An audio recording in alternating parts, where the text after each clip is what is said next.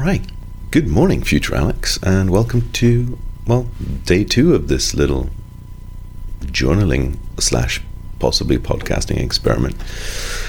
So it's Tuesday today, which means it's a manager day. Yesterday was the maker day for my mail product, um, and it pretty much went to plan. I added two features a smaller one and the big one that I had planned, which was copying of, of previous campaigns, basically creating follow up campaigns, took a little bit longer than expected, as these things usually do. A lot of UI work, which, you know, you're experimenting with text, adding new elements to the UI, so you have to maybe remove others, which I did, but I had to first figure out how crowded the UI then became. So I did that. The feature is more or less ready. The unit tests are not at a level yet where I want them to be.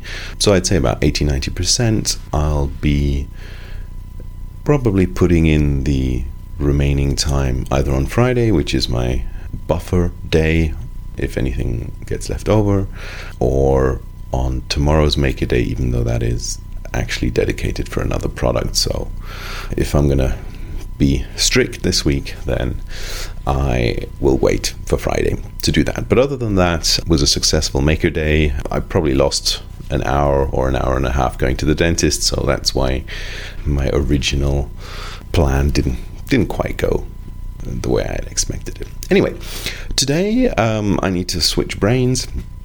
So we're going away from development, even though there is some development work planned for later today, but that is on the maker side.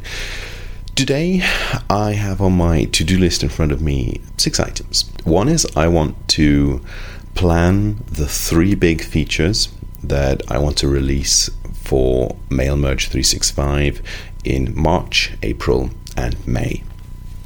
March will mostly be the follow up campaigns that I implemented yesterday, but I'm going to plan these features as the release notes. So I'll be creating the email text that I want to send out, I'll be creating the help documentation to a degree, not not fully. I'm, I'm more concentrated on the announcement email of these features and sort of scoping what exactly I, I want to do. Second part is I'm going to work on my traction channels.